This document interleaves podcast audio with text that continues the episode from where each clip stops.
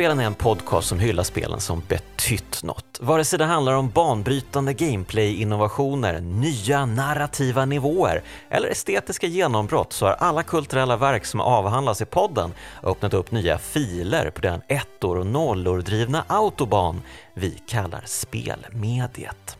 Jag heter Jonas Högberg och idag välkomnar jag Thomas Engström till podden. Hej Thomas!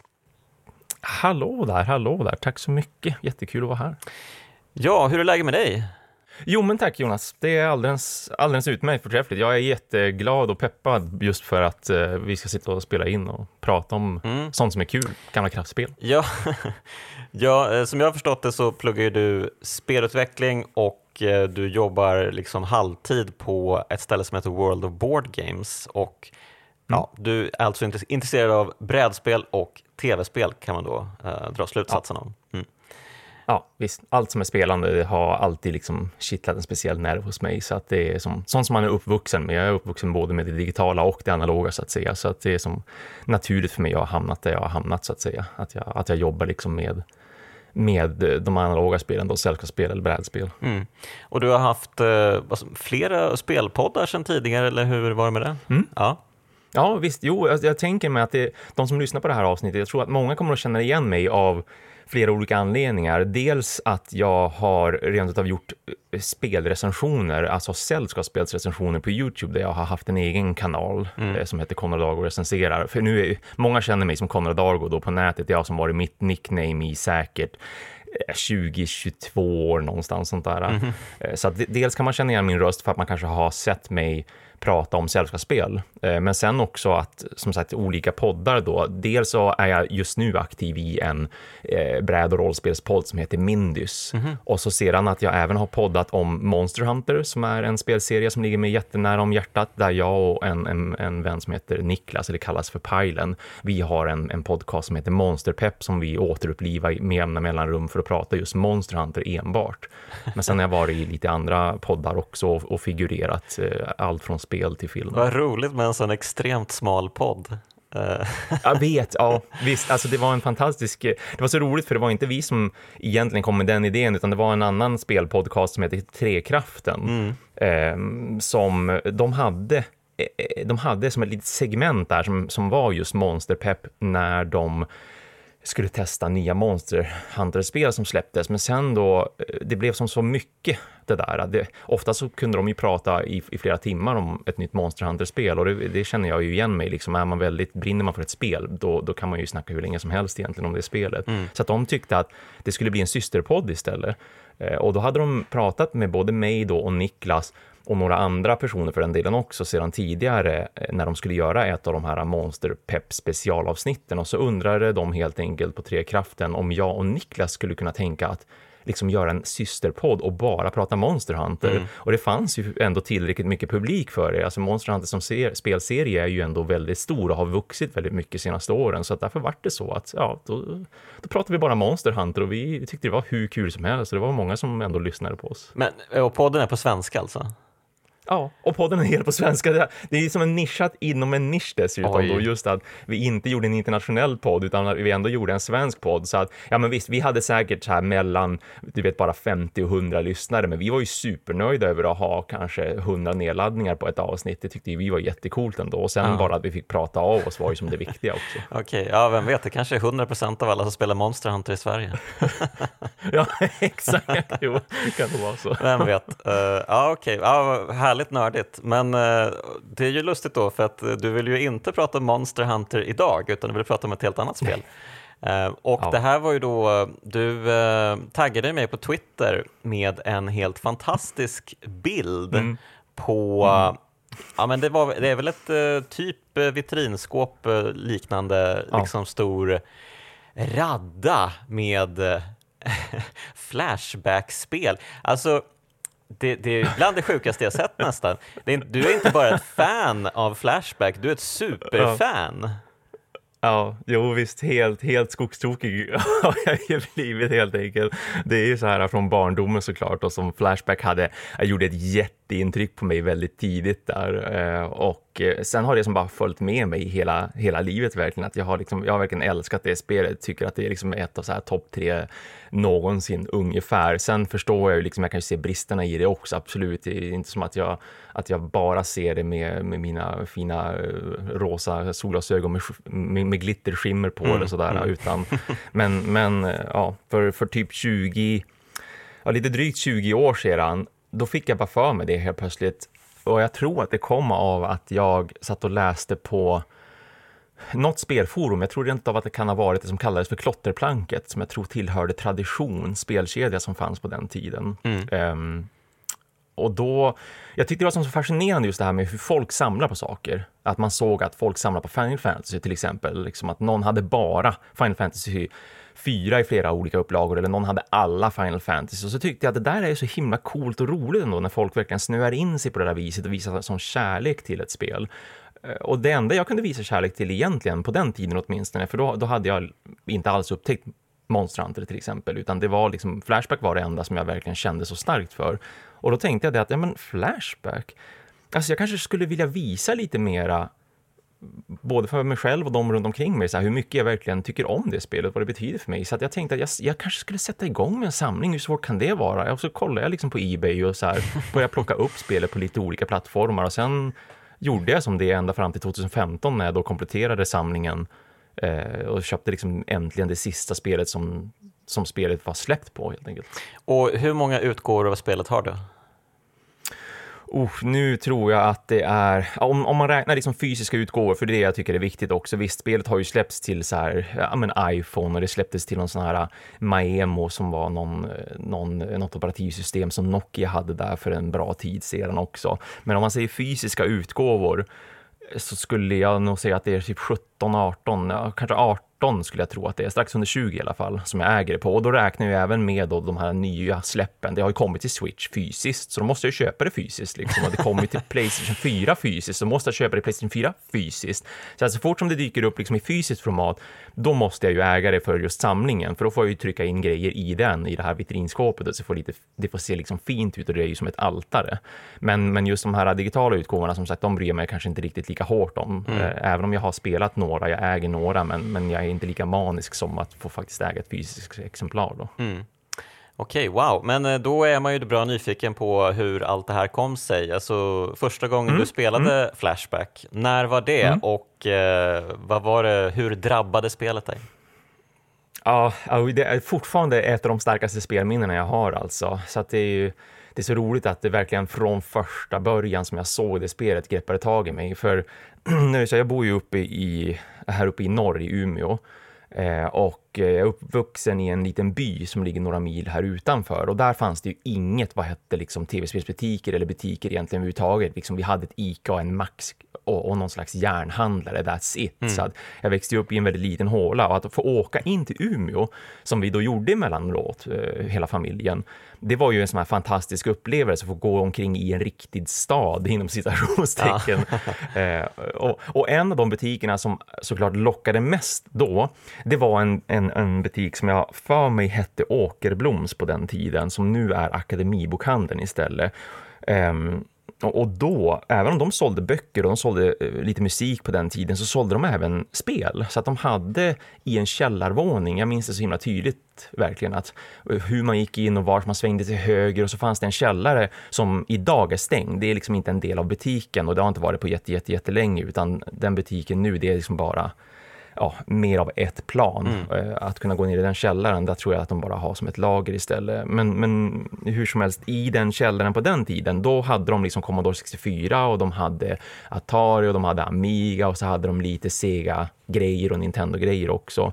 Och i det skyltfönstret till den här butiken, där rullade Flashback som demo. Mm Och det var första gången jag såg det, när vi då skulle till den här butiken som vi alltid gick in på just därför att ja, nu har jag en brorsa också som är fem år äldre än mig, så att han kom ju in i spelande mycket, mycket tidigare än vad jag gjorde. Och det är ju tack vare det, tänker jag, som jag har mitt stora spelintresse också, för att han var så pass mycket äldre att han kunde ju liksom leka med de grejerna, så att säga, de här de coola tekniska grejerna utan att paja dem. Det, mm. är skillnad på om man är fem år och om man är tio år liksom.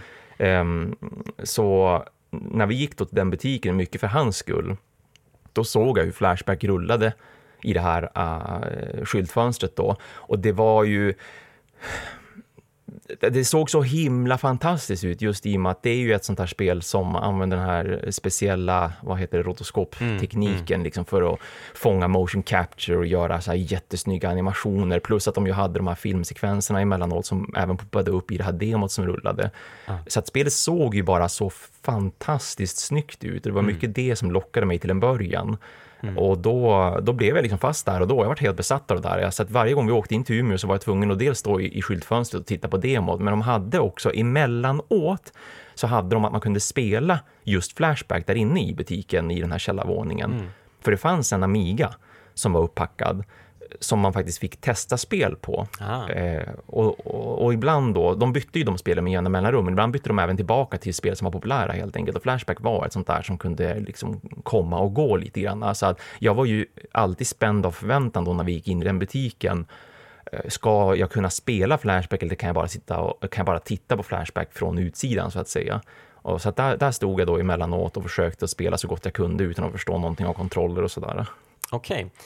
Uh, jag spelade också Flashback uh, back in the day, men det var nog hemma hos en kompis och jag tror aldrig att jag varvade på den tiden. Uh, men jag, jag mm, minns mm. ju precis som du att det var sjukt snyggt och så här, nästan konstigt eh, snyggt. Alltså, det, det liknade ja. ju liksom mm. inga andra spel, ja, förutom Another World kanske då, som, mm. som mm. ju gavs ut av eh, samma företag, Delfin. Um, och uh, ja, det, de, de är bra på, på estetik, eh, fransmän och sånt. Och, och de gjorde mm, mycket verkligen. coola spel på 90-talet verkligen.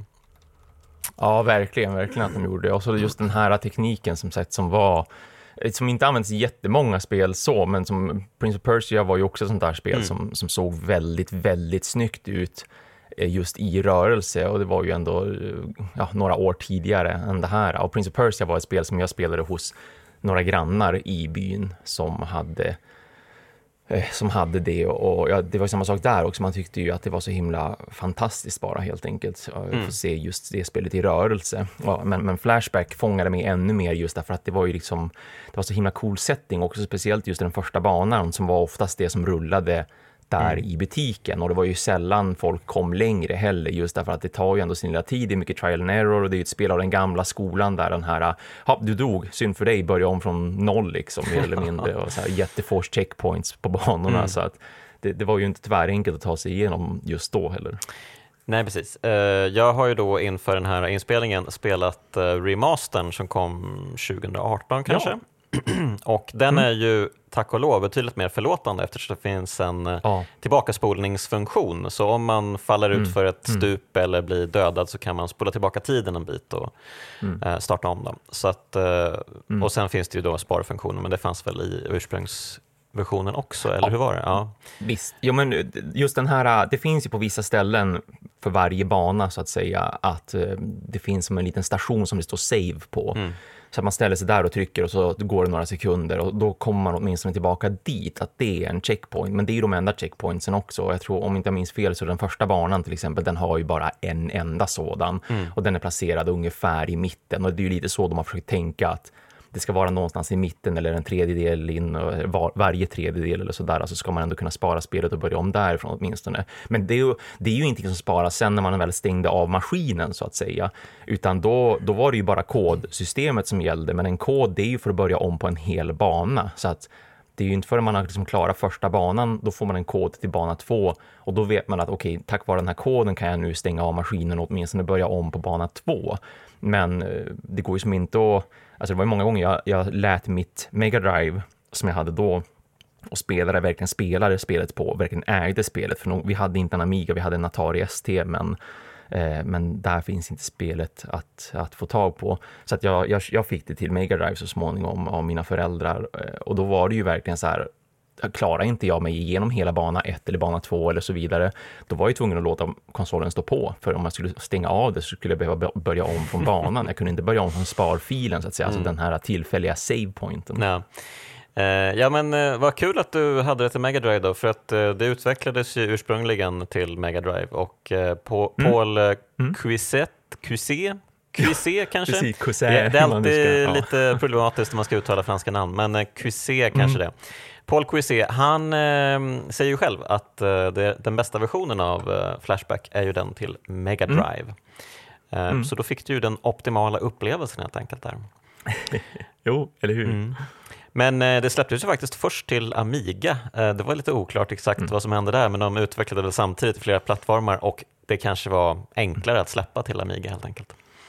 Ja, och, och en annan sak också, alltså processen vet jag därför när det gällde att släppa saker till Sega och Mega Drive. Mm. Alltså det tog flera, flera månader Mm. att trycka kassetterna. Just det. Ja. Så att det, det är lite därför också att eh, även om de hade, de hade spelet färdigt på Mega Driven direkt, liksom, det, det var färdigt före Amiga-versionen. Sen var det ju mycket varför det vart en Amiga-version också så pass snabbt. Det var ju för att de programmerade på en Amiga. De hade en Amiga 3000 och på den gjorde de liksom majoriteten av spelet. De skötte level design design där, de editerade eh, de här animationerna där, de skriptade, de, det, var, det var liksom deras PC så att säga. Alltså det var en, en dator de använde för att göra grejer med en arbetsdator.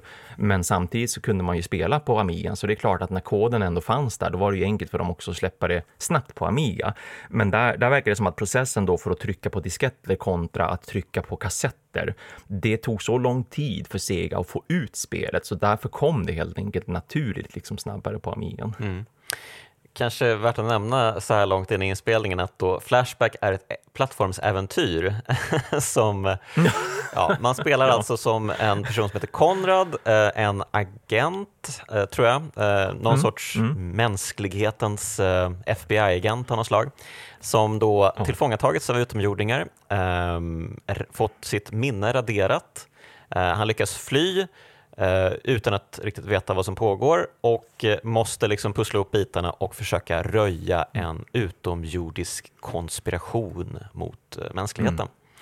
Ehm, så det är ju en, en rafflande historia som du var inne på, eh, som ju har inspirerats av många science fiction-filmer. Man ser ju många Mm. inspirationskällor i spelet, men as you go. Liksom. Eh, det finns ju liksom Total Recall, det finns Blade Runner, ehm, det finns, eh, ja men egentligen kan man ju liksom titta nästan på alla 80-talsfilmer. Att det som släpptes då, ja. Det, det är så himla många disparata liksom, influenser som, som utgör det här spelet. Men, Mm. ja, Mm. så att, eh, ja, det är verkligen ett, en, ett barn av 80-90-talet det här spelet eh, på Mm. många sätt. Mm. Och Mm. det finns ju, det är ju väldigt roligt det här företaget då, som utvecklade Delphin. De, eh, ja, de hade ju då gett ut Another World för att eh, ja, han hade ju jobbat eh, hos Delphin tidigare då. Ehm, eh, Åh nej, vad heter han? Jag har glömt hans namn nu. Ja, er, Eric, Erik Shahi, precis. Ehm, Shahi, och ja, men då den här creative directorn för, ehm, för Flashback, Paul Cuisset, han, han berättar ju då eh, sent om sidor då, på senare tid att eh, det faktiskt ursprungligen var så att eh, Flashback påbörjade sin utveckling som eh, ett spel, en spelifiering, säger man så, på Gudfadern. Av alla. Ja. Mm. Det är ju så himla sjukt. Ja. och kan du se några som helst spår av just Gudfadern i Flashback? Nej. Nej, inte nu längre verkligen. Det- jag tror att det är lite skillnad, såklart att det är lite skillnad, när de väl släppte licensen på riktigt. Alltså det första demot de visade upp, för jag, jag vet att, han har sagt i en intervju, att de jobbade ju sex sju månader ungefär eh, bakom stängda dörrar liksom, innan de visade upp då det första demot av Flashback. Och då var det ju fortfarande ändå maffiagrejer. Eh, Och det var bara det att de hade satt i en framtid av just den här anledningen att, som du säger, det var så himla populärt med så här 80-90-tal, Total Recall, The Terminator, Back to the Future. Det var så mycket som var inne då som var science fiction.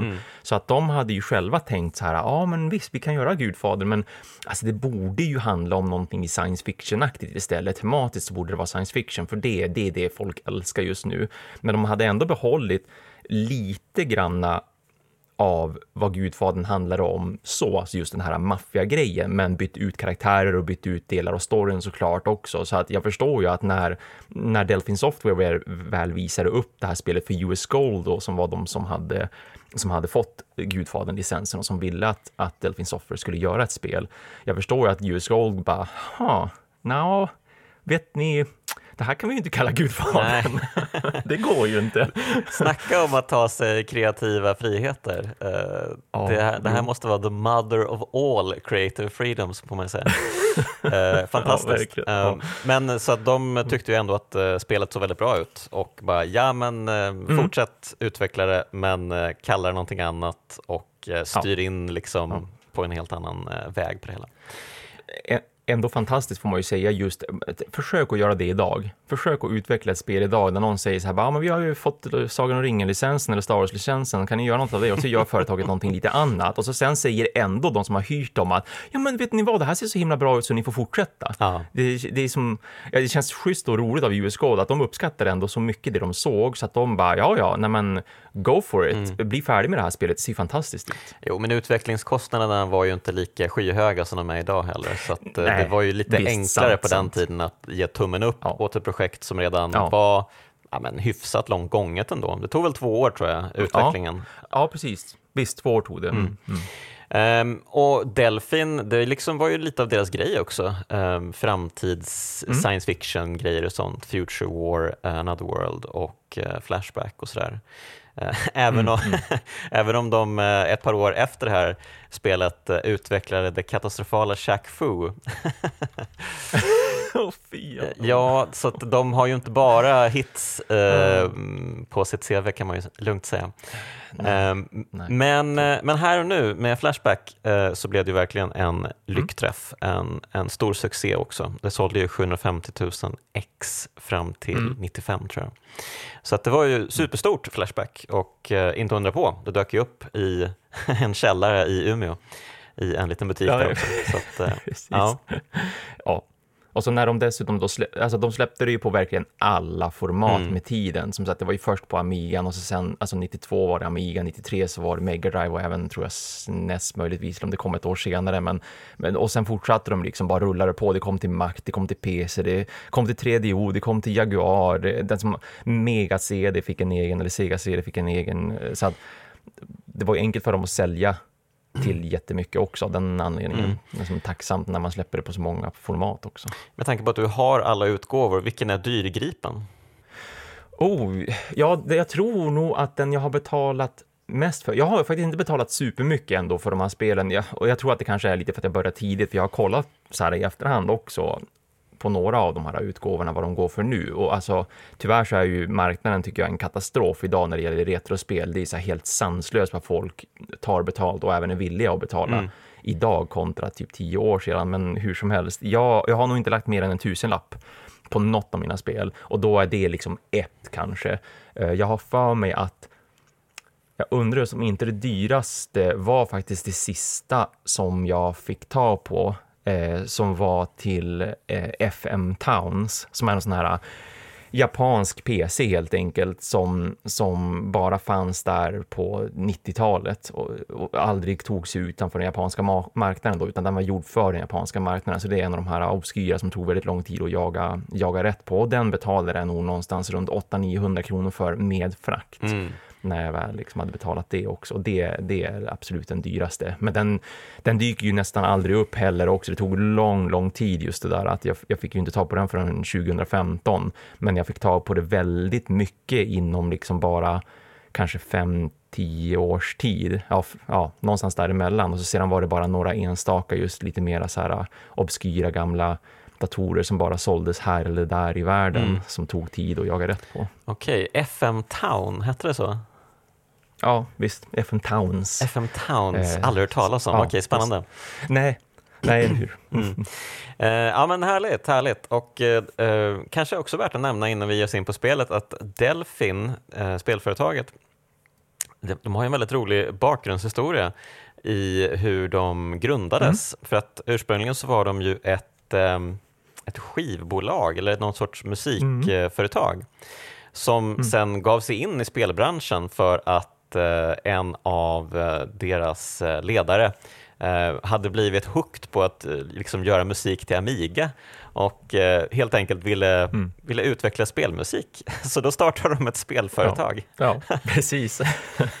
sånt, så, sånt som kan råka hända sådär. Det var, ju, det var ju tur och bra det med tanke på hur mycket bra de ändå gjorde sedan också. Så att, ja, sånt där som är kul att, att få reda på i efterhand. Ja, och det kan jag tycka är liksom, det är ju helt rätt anledning att starta ett spelföretag. Att man bara är jävligt sugen på att göra något eh, i den, ja. den sfären. Um, mm. Så att, uh, ja, all heder åt Delfin, helt klart. Um, men ska vi ta och uh, ge oss in i spelet då? Um, mm.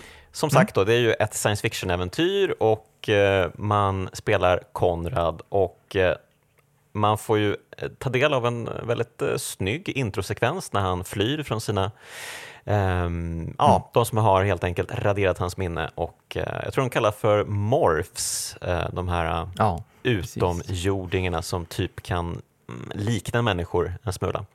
Mm. Mm. Och mm. ja, men han flyr såklart på en, ja vad är det egentligen? Det är någon sorts um, svävarbåge. Svävarmotorcykel. Svävarmotorcykel, typ. ja. ja. Exakt. Supercool. Precis, och flyger ut i rymden. Hade han verkligen en, en hjälm på sig när han gjorde det? Nej, nej vad, vad jag vet, när, det finns ju en liten sån när han tittar bakåt och kollar efter sina förföljare mm. och vad jag vet så han bara sticker rakt ut, det är helt okej. Okay, ja, okej, okay. det är ju intressant. Mm. så att, eh, mm. det börjar märkligt uh, och man, man kraschlandar på eller man hoppar väl av för att eh, ja, skaka av sig förföljarna eh, på Titan, eller Titan, Jupiters måne. Mm. Och eh, mm. den ser inte riktigt ut som jag trodde att den skulle göra, för den ser liksom ut som en lummig djungelplats. Oh. oh. Så jag antar att det här är långt, långt, långt in i framtiden där de har mm, mm, terraformat mm, typ hela solsystemet antar jag. Ja, ja, nu är det ju inte så långt längre in i framtiden för jag har för mig att det är något sånt här, ja men typ du vet 2024 eller så 2025. Ah, Okej, okay. då har vi, 2040, har vi verkligen liksom. saker att se fram emot snart då. Ja, verk, verkligen. ja, det är ju roligt eh, på den tiden, eh, redan vad var det nu, uh, Escape from New York, det, det utspelade sig väl 97 mm. eller något sånt där. Alltså de, mm. de, mm. de tog ju liksom inte de stora svepen framåt utan de bara, nej men om 20 år då har allt gått åt helvete. Ja, liksom. det... Exakt, nej, men det, det, måste, de tyckte bara, nej men det här det måste vara rimligt, vi kan ju inte se så här 2200 du vet, utan vi, måste, vi, vi tar lite i taget. Det är så mycket som händer i utvecklingen. Mm. Ja, men eh, ja, man kraschlandar på Titan mm. och börjar spela och uh, vad händer? Hur, uh, hur tar man emot det här? Hur kändes det för dig när du spelade första gången? Just magiskt, alltså det här lummiga som sagt, jag älskar definitivt den första banan mest av alla fortfarande. Det är såklart, det har jättemycket att göra med att det var liksom det första intrycket också. Men eh, jag tyckte verkligen att det var som så fantastiskt uppbyggt verkligen med det här djungelaktiga, hur organiskt och lummigt allting ändå såg ut och ljuden också, man hör något litet kvittrande här och någonting som låter som en groda eller någonting det här och äh, det är en sån himla, så himla cool design tycker jag på den banan. Så himla snygg estetik mm. rakt igenom. Så det, det fångade mig direkt verkligen.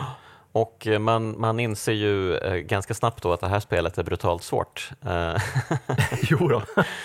det är ju en väldigt speciell hoppmekanik och stridsmekanik mm. i det här spelet. Um, det, alltså det, mm. det känns både väldigt klumpigt och väldigt finessrikt på en och samma gång. Eller hur? Eller hur? Jo visst, det var, men det var ju lite, såklart det var ju problematiskt på den tiden också. Så här, man hade inte 71 knappar och så här, axelspakar och grejer man kunde trycka på. Och så skulle det dessutom funka på Amiga med de kontrollerna som var så här två knappar.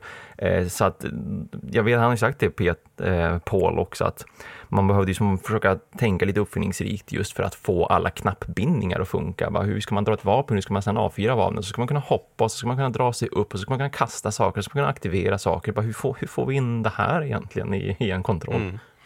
Ja, speciellt hoppen är ju väldigt speciella. Um, för att det, det är ju någonting som man på bana två uh, kommer stångas uh, mot länge om man mm. inte har snappat upp saker och ting redan innan. Då. Mm. Uh, det är ju mm. det att det finns ett hopp för att hoppa över stup, men så finns det ett hopp för att hoppa över ett stup och ta tag i en avsats som hänger ovanför stupet. Ja. Um, mm, och mm. har man inte koll på det så kan man ju bli extremt frustrerad på det här spelet.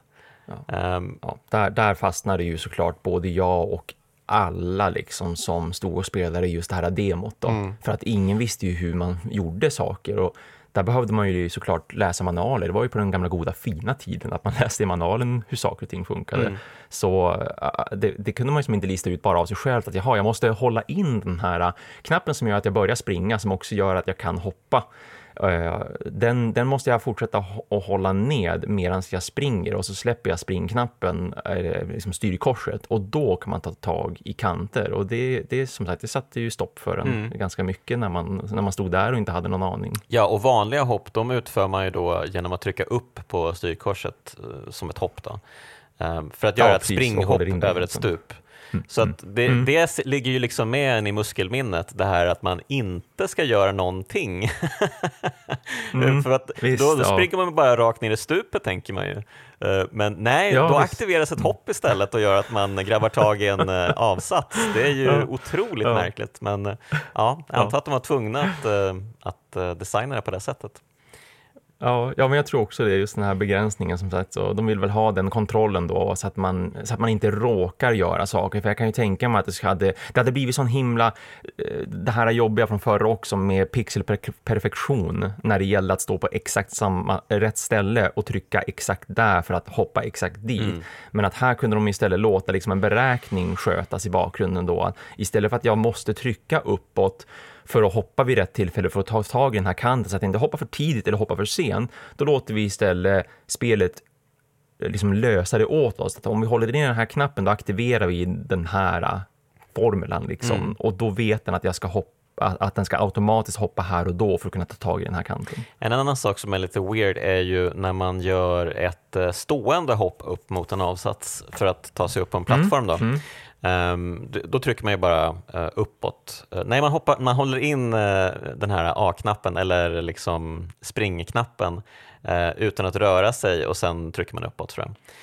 Ja, nu blir jag lite förvirrad av allting, men hur som helst, det, ja, det jag tänkte faktiskt säga var att de här avsatserna, man, man ska liksom inte stå framför avsatsen för att Nej. hoppa upp mm, och grabba mm. tag i den, utan man ska stå liksom ett steg liksom under avsatsen så att man mm. egentligen Alltså egentligen borde man ju inte klara detta, men han hoppar då upp mm. och grabbar mm. tag avsatsen liksom in i avsatsen och tar sig upp, ja. vilket man blir visst, superförvirrad av i början.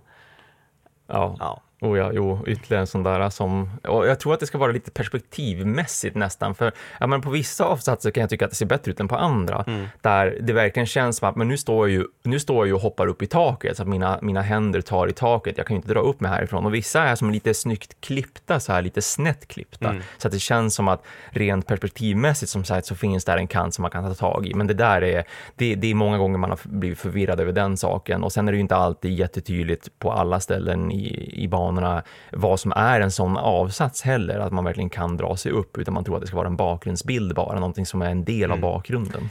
Just det, en klassiker från den tiden också. Um, ja. Men, eh, och sen så dyker det upp lite fiender också. Det, finns, eh, det ser lite ut som infödingar typ, eh, men det är mutanter tror jag de kallas. Ja, um, ja precis. Och mutant. de har ju vapen och skjuter på en och um, mm. då är det ju dags att plocka fram puffran som man hittar typ två meter in i spelet. Um, mm. Och eh, ja, hmm, hur, hur berätta lite, hur uh, avverkar man fiender i det här spelet?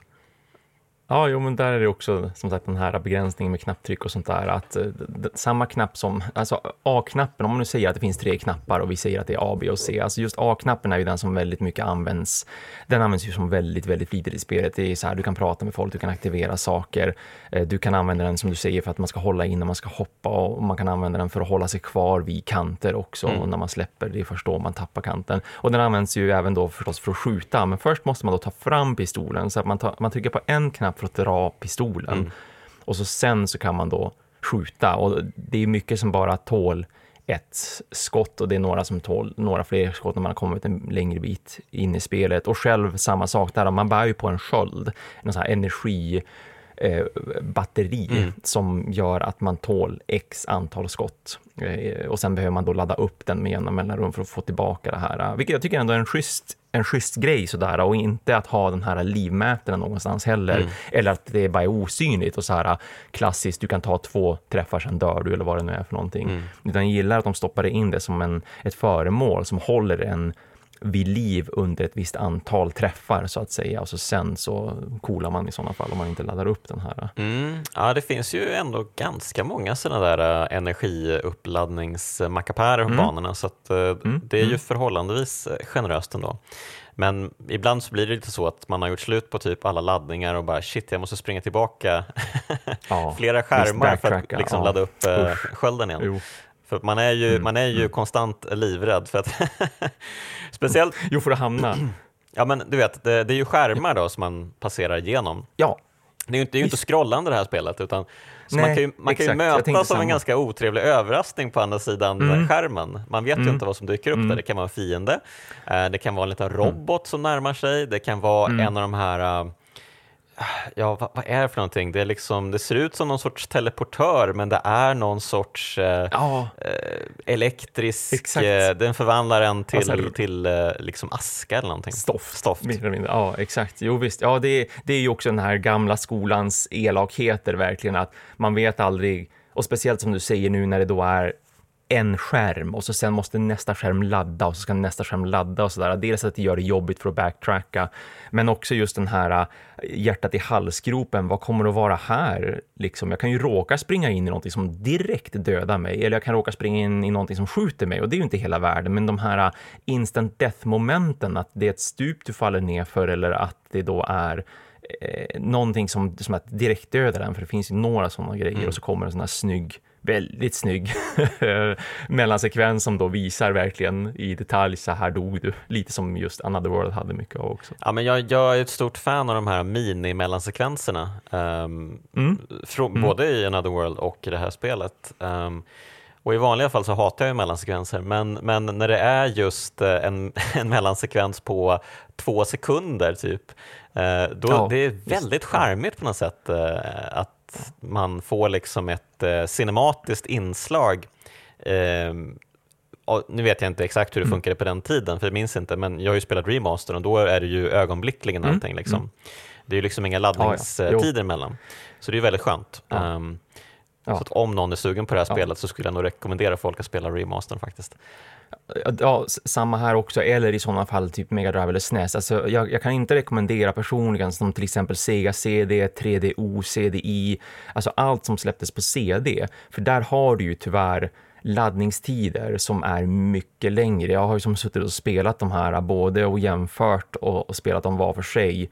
Eh, och även om det kanske är coolt då att det finns ju ännu fler sådana här mellansekvenser på CD såklart, för då kunde de ju trycka in så mycket mer. Då hade de ju liksom mer utrymme att jobba med och mer minne att jobba med också. Eh, och de kunde göra dem mer avancerade och allt vad det är sådär. Men problemet är ju istället att det, du får vänta liksom. Du får vänta längre på att nästa skärm ska ladda och du får vänta längre på att de här mellansekvenserna ska ladda och bli färdiga också. Mm. Och sen, det, det, är också en sån här sak som går tillbaka till ursprunget. Vad var Flashback egentligen tänkte vara? Jo, det skulle vara en, eh, baserat på en film. Så de ville ju att det skulle vara just mycket cinematiskt, mm. en, en sån känsla. Och det är därför det är ganska mycket story i spelet också, att man kan prata med karaktärer, att man har den här djupgående ändå historien och röda tråden eh, och, och hur de presenterar spelet överlag. Just att det skulle vara någonting filmiskt och då ville de göra det filmiskt också. Det är kanske viktigt att poängtera att det är mycket story för att vara den tiden. Det,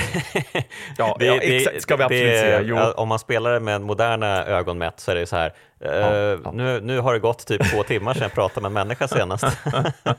jo, precis. Det är ju inte Naughty Dog-material och så vidare, det är det verkligen inte, inte dagens. Men med dagens mått mätt så hade det ju, ja. Mm. Mm.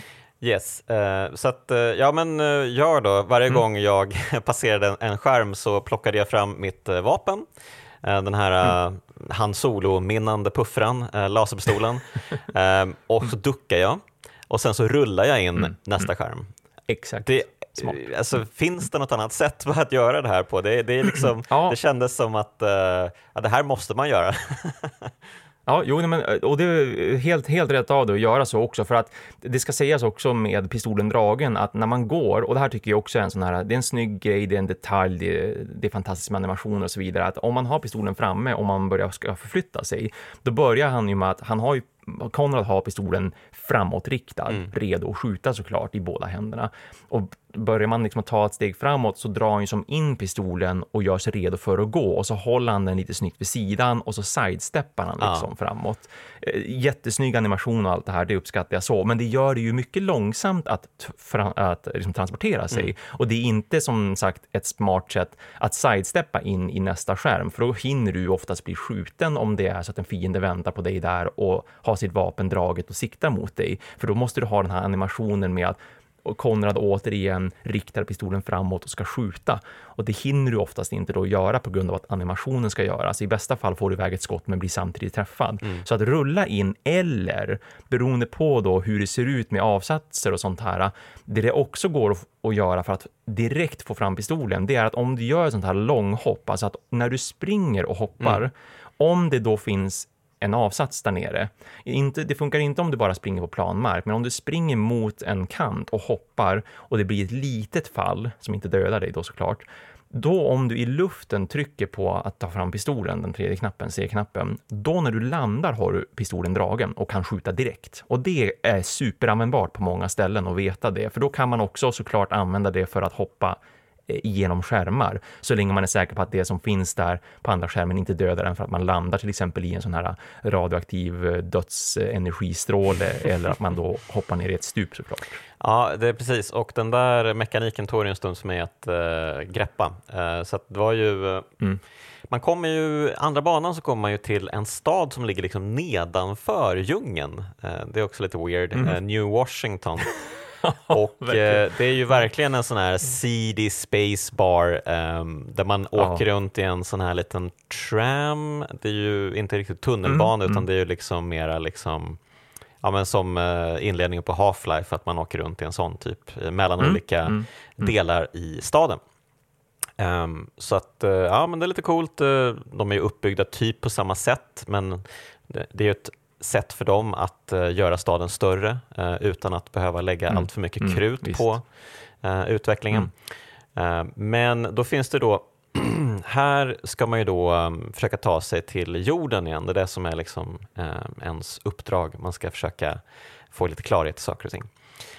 och då måste man ha pengar för att kunna gå med i en Ja, det, är, det, heter ju Death Tower då, en, Jaha, det, det, som också känns eh, inspirerat av The Running Man, det här att man, ja, man ja, kastas absolut, in ja. i en, en, dödlig lek där vinnaren får det stora exakt, priset. Exakt. Eh, massa mm, pengar som mm. gör att man kan åka till jorden igen. Um, men för att ta sig in i tävlingen så behöver man ju då en avgift för um, inträdesavgift helt enkelt. Um, och då mm, måste mm. man göra olika uppdrag i staden Ehm, och eh, oftast med puffran i högsta hugg. Ehm, och på ett av de här eh, så, alltså det var helt vansinnigt svårt eh, för mig. Jag var nästan nära på att ge upp ett tag, för jag spelade om det här så mm. jävla många gånger. Tills jag då insåg att man kan plocka upp puffran direkt när man landar istället för att plocka mm. upp den Just. efteråt. För när man landar vill man ju gärna ducka ner och plocka fram puffran. Um, men man måste ju mm. plocka fram mm. puffran först egentligen, för man, när man duckar kan man ju inte plocka fram puffran. Um, så att ja, man blir lite knäpp på ja. alla begränsningar som finns i spelmekaniken. Ja. Och framförallt tyckte jag att det var jävligt tråkigt att uh, när man blir skjuten uh, och har puffran framme, mm. då måste man plocka fram puffran igen. För Ja, men det brukar, det brukar vara som en delay där. Alltså det, det, kan vara så att man faktiskt får fram den automatiskt, men när han faller omkull på rygg, Konrad, mm. då ser det ut som att han inte har vapnet draget längre och det antar jag är någon begränsning bara i animation och sånt där. Ah. Men sen måste han måste ta fram puffran på nytt och det tar ju fortfarande tid oavsett om du tar fram det manuellt eller om han gör det. Ja, och det har ju då förvirrat mig x antal gånger som gjort det bara, jag har inte puffran, mm. jag måste trycka på knappen. Men då antar mm. jag att han tar bort puffran och så står jag helt naken ja, istället exakt. och blir skjuten igen. Så att, precis. Mm, precis. Ja. Eh, inte ja, jättekul visst. Eh, striderna kanske i det här spelet, men eh, det har ju sina Nej, förtjänster också um, i när man väl ko- verkligen kommer in i spelmekaniken så blir det ju lite Mm. av ett pussel nästan att lösa de olika situationerna. Mm. Och det är ju det som är kul Mm. också. också. Att eh, myck- det är mycket av liksom plattformsutforskandet och striderna gemensamt som skapar olika pussel man ska Ja. försöka lösa. Ja. Ehm, så det är ju ganska skojigt faktiskt. Ehm, Mm. Ja, när det inte är extremt frustrerande. Då. Eh, men Nej, precis. Ja, och, det, och det blir ju lätt det, men ja, man, man får tyvärr, ja, speciellt idag så får man ju tänka på just det här, det, det är ett gammalt spel verkligen och det märks ju, men på den tiden, även om man säkert var frustrerad då också, det är klart att jag var det när jag var typ eh, 10 år och, och tyckte, eller 12 år var jag, och tyckte att det här var jobbigt liksom med jämna mellanrum, men då hade man ju också mer tid på sig, man var det var ju så, när man var liten så hade man all tid i världen, så man kunde sitta och nöta sånt här i flera, flera timmar och behövde inte tänka på att man, man skulle sova, eller man skulle göra läxor och man skulle göra, gå till jobb och sådana Mm. saker. Det var som, man hade oftast den tiden också. Men eh, New Washington, vad, är det något speciellt här som Mm. du eh, tänker på när du tänker på spelet? Är det något som eh, du gillar särskilt mycket här? Jag, tycker det är lite roligt ändå, hela det här jobbupplägget och de här uppdragen man tar. Som sagt att man måste först registrera sig för att få ett arbetstillstånd och när man har det så kan man ta de här uppdragen en efter en för att, för att eh, tjäna ihop de här pengarna man behöver betala för, för inträdet då till, till Death Tower-leken eller ja, det här makabra spelet. Eh, Jag tyckte att det var ett så coolt upplägg bara, just när jag var liten också att man gick till de här eh, stationerna, de här datorerna som hade då olika uppdrag på sig eh, och att man ansökte om att få tillgång till det uppdraget och då låser det upp nya ställen av eh, den andra banan, att man kan komma till nya platser som man inte kan annars då för att de är knutna till just de här, eh, de här arbetena, Mm. jobben Som, man, som man tar sig an. Och att man däremellan kan spara, för att det är som en liten minihubb där, att man kan ladda sitt batteri för att få tillbaka liv, man kan spara och man kan ta de här uppdragen. Och det var så himla, det var så himla tacksamt och jag tycker fortfarande det är så himla tacksamt att man kan åtminstone spara så pass ofta, även om det inte finns några någon sparmöjligheter i själva uppdraget, utan det är liksom bara en ganska kort bana man ska ta sig igenom och så ska man bli färdig med vad det nu, är man har blivit anlitad för att göra. Mm. Men när man väl är färdig, om man kommer tillbaka till den här hubben så att säga, då kan man åtminstone spara och få en checkpoint där, även om det innebär att återigen, man måste ju ha spelet igång. Eh, Men Mm. sen är det ju det som är tacksamt som sagt med de här nya, den här nyaste utgåvorna, att man kan göra en save state liksom när man vill och spara spelet. Det som jag tyckte var väldigt härligt quality of life är ju att man teleporteras från de här speciella banorna tillbaka till Ja. den här hubben med uppdragen. Mm. Ehm, Visst, det kändes visst. väldigt så här, oj, oj, oj, vad häftigt för att vara 92 Eller- liksom. Ehm, Ja, ja. Och bara tack och lov att jag slapp eh, springa tillbaka Mm. hela vägen till eh, Mm. hubben. För det, det tar ju ändå en stund ehm, att röra sig i staden. Man måste ju hoppa på den här trammen fram Mm, och tillbaka mellan alla, alla olika stadsdelar och så. Mm, mm, visst. Ja, nej men eh, och det är ju ehm, det finns ju en bar här, det är ett café i, i Nintendo-utgåvan för att eh, självklart får det inte vara några, några seedy inslag i Nintendo-spel. Det är precis som med att mutanterna har grönt blod har jag för mig i, Mm. på just Super Nintendo också. De har ju såklart rött blod i andra utgåvor, men det ska vara grönt i Super Nintendo-utgåvan. Um, minns du om strippklubben är eh, redigerad också? Jag antar ju det, men nej, det var länge sedan jag spelade SNES-utgåvan och det är mest för att jag stör mig på alla utgåvor där t-shirten på Konrad är röd. Den ska vara vit. Okej. ja, vi kommer till strippklubben om en stund, det är också lite märkligt. Men, eh, Ja. eh, Mm, mm. Ja, när man då till slut har lyckats ta sig igenom Death Tower som är liksom, ja det är verkligen ett torn, man åker olika hissar. Det är mycket hissåkande i det här spelet också. Ja, och, och ibland mm, eh, tänker man inte alltid på att det är en hiss för det är liksom, det är liksom en del av eh, banan på ett sätt. Så att Gud. om man inte Mm. tänker på att det är den här speciella Ja, det, det finns ju liksom en liten eh, avsats eller typ ett, en, en sån här um, ehm, gång eller en sak. En- en ja, men exakt. Var det jag letade efter. Någonting att hålla Ja. sig i. Ja, precis. Ett Exakt. räcke helt enkelt. Eh, om, Ja, ett räcke, ja, det var om ordet. man inte tänker på ah, det, det är ett räcke här, det är antagligen en hiss, jag kan eh, trycka Mm, uppåt mm. för att åka uppåt, så blir man ju väldigt förvirrad och bara går runt och letar. Va- va- Vart ska jag nu? Vad händer egentligen? Ja. Så, det, så är det ju ganska ofta, tyvärr. Um, Mm. Men Mm. ja, det, det var så det var på den tiden. Det, det får man bara bita eh, den kulan helt enkelt. Men eh, ja, men till slut då så lyckas ju Konrad ta sig vidare till jorden. Um, och uh, här är också det är väldigt det är liksom olika miljöer. Det är väldigt så här, de har ju verkligen skapat otroligt fantastiskt fina miljöer för de här olika delarna. Dels djungeln, mm. dels New Washington som verkligen är liksom Blade Runner. Uh, men även den här mm. staden mm. man landar i på jorden som ser väldigt uh, ja, men det är mycket så här soligt, soliga färger och um, mm. Um, ja, och sen så hamnar man ju då i någon sorts jakt, massa fiender, det är massa poliser som är ute efter en.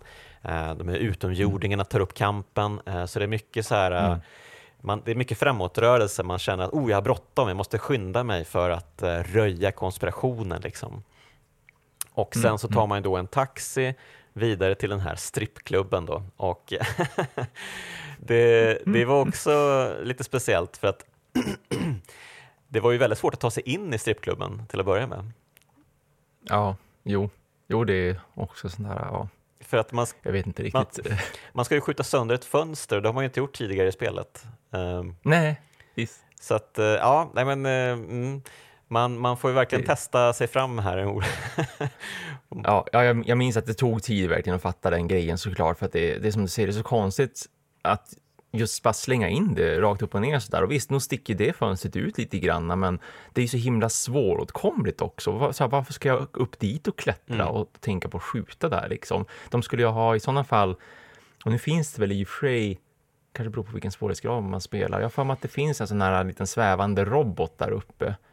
Mm. Eh, som blir aktiverad först när man hoppar upp dit och man är där uppe. Och tanken är säkert, tänker jag, att man ska råka skjuta sönder fönstret och då ska man liksom fatta att okej, okay, man kan skjuta sönder de här, för det kommer ju fler gånger sen. När man väl har sett det en gång så händer det ju någon gång till också. Och då tror jag att tanken kanske är att man ska råka skjuta medan man håller på att skjuta på en av de här flygande små dronerna, liksom drönare, små robotarna, mm. så att man, man råkar ha sönder det.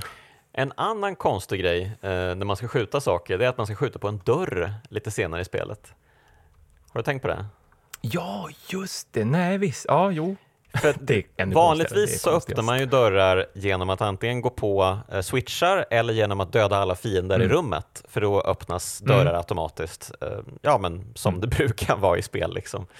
Eh, men det finns då en dörr i spelet som vägrar öppna sig om man inte skjuter på den. Det är jättemärkligt. Ja, ingen indikation eller någonting, utan det är som bara att man i ren frustration ska börja skjuta överallt. Ja, ja nej, men uh, inte, inte klockren speldesign, det kan man ju verkligen inte säga. Uh, men uh, ja, det är ju lite kul att det är så märkligt också, att det bara dyker upp ett sånt mm. inslag i spelet. Man bara, va? Vad, vad i hela friden? ja, vad tänkte Paul här egentligen? Som ändå står för mycket av level designen. Han gjorde ju väldigt mycket i spelet vet jag. Ja, Hade många roller. Ja, vad tänkte Paul egentligen? Men eh, ja, men så att eh, man blir ju i alla fall i den här strippklubben så lyckas man ju ta sig ner i någon sån här underjordiskt lager någon slag där skurkarna har sitt mm. tillhåll, typ klassiskt såklart. Um, och mm. till slut så lyckas man ta sig fram till en liten ventilationstrumma och han spionerar på skurkarna. Eh, och det är ju så här klassiskt, eh, han brakar ner eh, skurkarna, tar dem till fånga. Ehm, men det är ju så himla märklig eh, sen efteråt också, för de kommer in för att spöa upp honom typ, antar jag, i cellen. Mm. Och då mm. kan man bara, då, då, flyr man ju eh, och plockar upp sitt vapen ja, som ligger visst. precis utanför cellen. ja, det är... Mm det är så här convenience på något vis med plot twists och allt sånt där. Att man ska, man ska göra det enkelt eh, för, ja, i det här fallet spelaren då, men liksom eh, the main guy, karaktären. Att hoppsa, kolla vilken tur du hade. Mm. De hade bara slängt den här utanför. Och, ja, speciellt också, jag förstår som inte varför de, man är ju uppenbarligen ett, ett, ett hot. Det enda hotet mig veterligen egentligen också som verkligen vet om den här konspirationen, mm. förutom möjligtvis då ens, ens kompis Ian eh, som man träffade där i New York, Washington, ja. som ju hjälper en att få tillbaka minnet ska vi kanske just snabbt det, nämna nu när jag tänker på det ja. också. Mm. Eh, det, det, är som den stora viktiga grejen med varför man tar sig till New Washington också, för att man får återförenas med sin vän som man inte kommer ihåg just då, men han har ens minne lagrat och så får man tillbaka minnet där och då och då förstår man också att oj, just det, shit, jag uncoverade ju hela den här megaplotten och grejen med en invasion som är på gång att hända på jorden och, och därför måste jag försöka få det här att hända, liksom. jag måste stoppa den här invasionen. Så hade man bara blivit dödad i den där cellen, vilket borde ha varit piece of cake, eller liksom inte ens blivit inslängd i en cell, utan bara skjuten när man trillar ner genom det här ventilationstrumman, mm. då är ju som deras problem löst, tänker jag. Det, ju, det, där, är ju, det där är ju så klassiskt filmiskt också. Skurkarna ska ju alltid ja, tillfångata en visst. och eh, oh, ja. bara skurka sig liksom.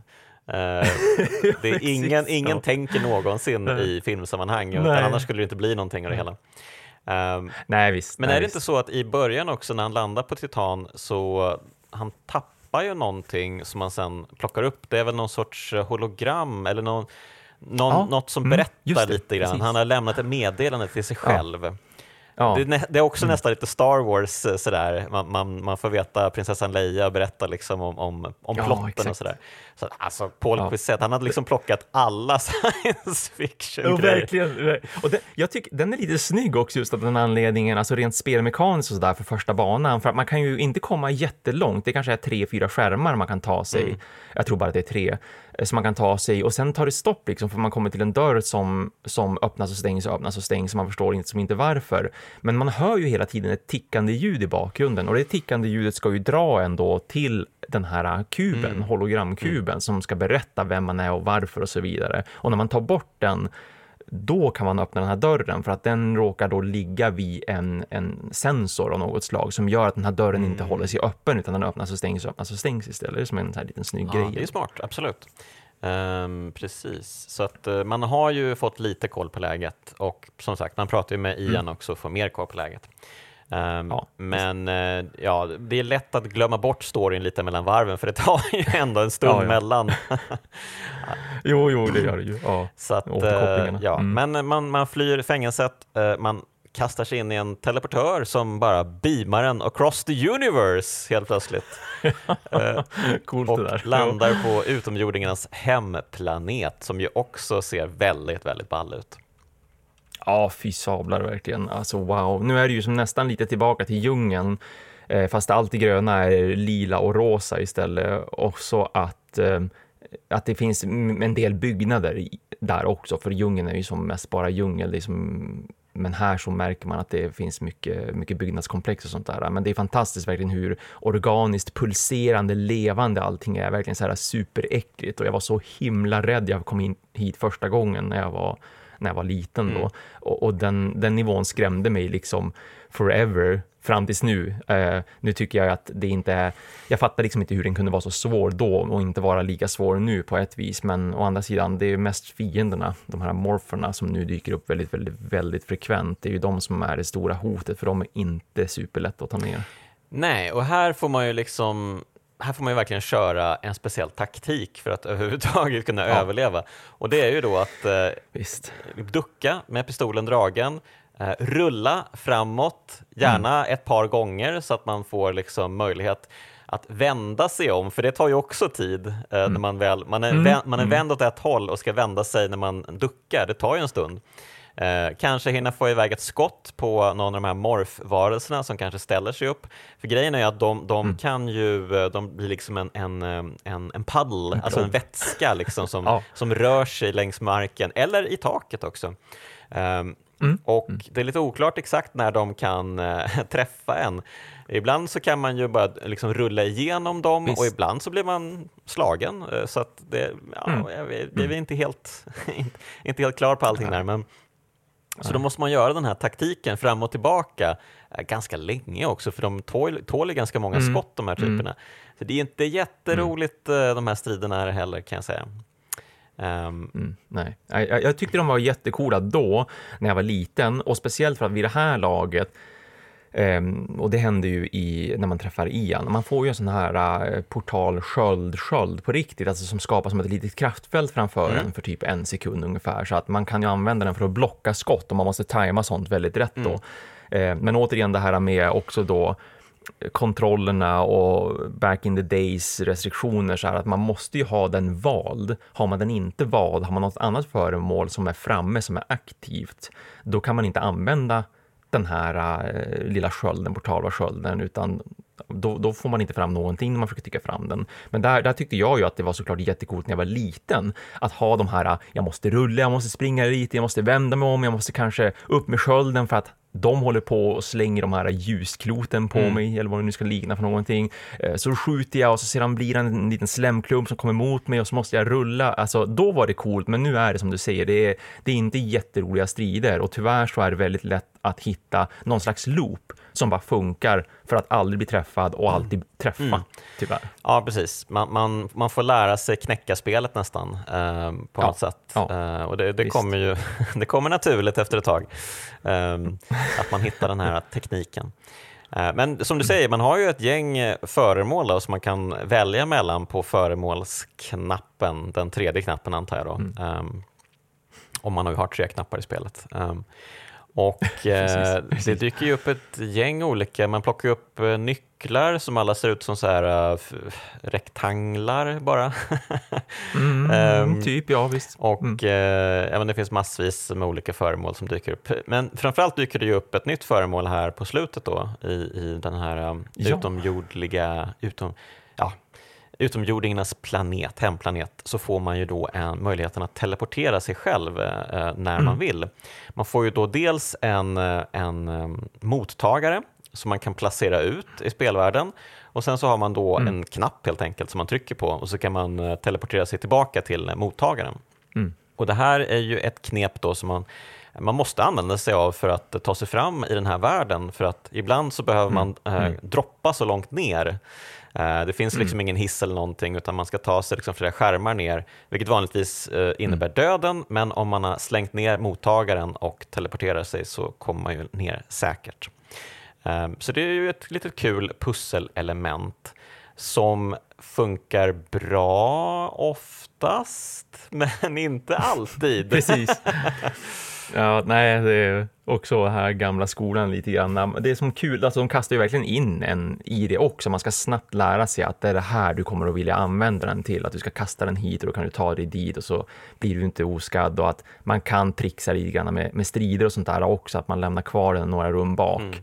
Eh, och så förstår man att det kommer säkert att bli en strid längre fram och jag behöver snabbt ta mig tillbaka. Ja, men då kan jag använda den här teleportören för att jag ska bara kunna blinka iväg från de här fienderna och dyka upp några skärmar längre bak. Men som sagt, det, det kan vara lite wonky med hur det där funkar och det kan ta lite tid och eh, ja, man kan hamna väldigt fel. Det kan man man verkligen, med eh, om man då inte känner till banan sedan innan, vilket då inte Ja. jag gjorde. Eh, Det finns ju då ett, ett specifikt ställe som jag hatar mer än någonting annat i hela spelet. Det är, man ska ta en hiss upp till en viss del av banan. Eh, och sen finns det en kulspruta där uppe som, som aktiverats av, Mm. av hissen, för den lägger sig på en switch tror jag. Eh, så då måste Mm, man trycka precis. på en spak så att hissen åker tillbaka ner. Och då tänker man, okej, hur ska jag ta mig ner? För att det går liksom inte att eh, skicka upp hissen igen med knappen. Hissen är liksom för alltid nere nu och jag befinner mig uppe på ett litet utrymme där jag ska göra någon grej. Men sen ska jag tillbaka ner. Och hur tar man sig tillbaka ner? Jo, just det, vi har den här teleportörgrejen, just det, mottagaren. Ja, men jag går väl bara fram till kanten och släpper ner den då. Eh, nej, det gör du inte, för du lägger den bara på marken. Du lägger den Ja. inte framför dig så att den dyker ner i utrymmet eh, till botten, utan du lägger den på marken. Jaha, men, jaha, men okej, jag kastar den då. Mm.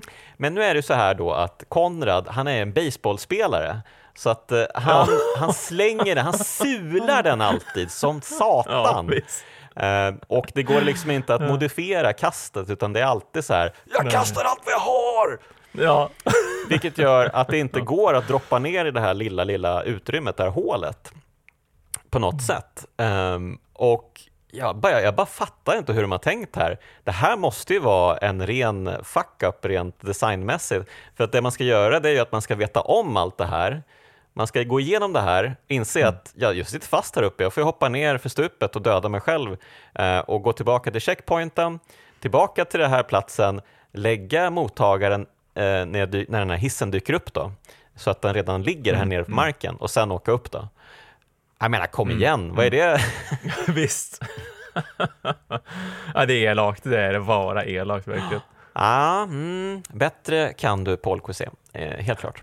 Ja. Ehm, och det, det dök, dök ju upp ett eh, senare tillfälle där jag trodde att det var samma sak också, men eh, där man kunde man, kunde, man kan ju liksom gå in i väggen nästan så att man försvinner bakom väggen. Ja. Eh, och på, och på ja, så sätt just. så kan man då mm. ah, precis kasta så att uh, den här liksom träffar ett hål. Um, Exakt, ibland, så, ibland är det ju så irriterande jobbigt att man måste verkligen stå på exakt rätt ställe och, och just den här, återigen det här perspektivet som de har emellanåt då, där det ser ut som att här är väggen men där är inte väggen, du kan gå precis bakom för att det liksom är lite vridet, det är lite vinklat åt höger så att säga, det är inte rakt framifrån utan det är lite snett framifrån. Så att man gömmer sig helt enkelt. Och just, just med de här grejerna som du säger att eh, ja, att man måste stå precis rätt för att kasta för att han gör alltid sitt så här, alltså kasta den här åt helskotta. Mm, mm, mm. det gör ju att man måste precisionspricka helt enkelt. Ja, det är väldigt roligt. Alltså. Man, man kontrollerar liksom en karaktär man måste försöka tämja nästan för att han är så otroligt intensiv ja. i allt han gör. Liksom.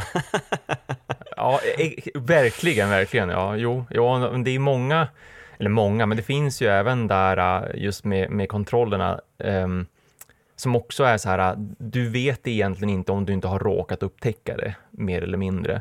Men det här med att man kan ta tag i kanter också, du kan ju falla hur långt som helst och ta tag i en kant och absolut inte dö av det i sig, för där borde ju som armarna slita sönder verkligen. Men, och det finns ju några sådana ställen där du behöver göra det och ett sådant ställe är just på det här utomjordiska stället där, och det kanske rent av är just vid den, den hissen som du, ah, eller det här du säger att man kan säger. göra så, okej. Okay. Precis, så att ser man, och det finns på några ställen när det gäller de här jättelånga schakten där du faller igenom, om du ser att det finns kanter där, då är alltså det egentligen tanken, Aha. att du ska droppa.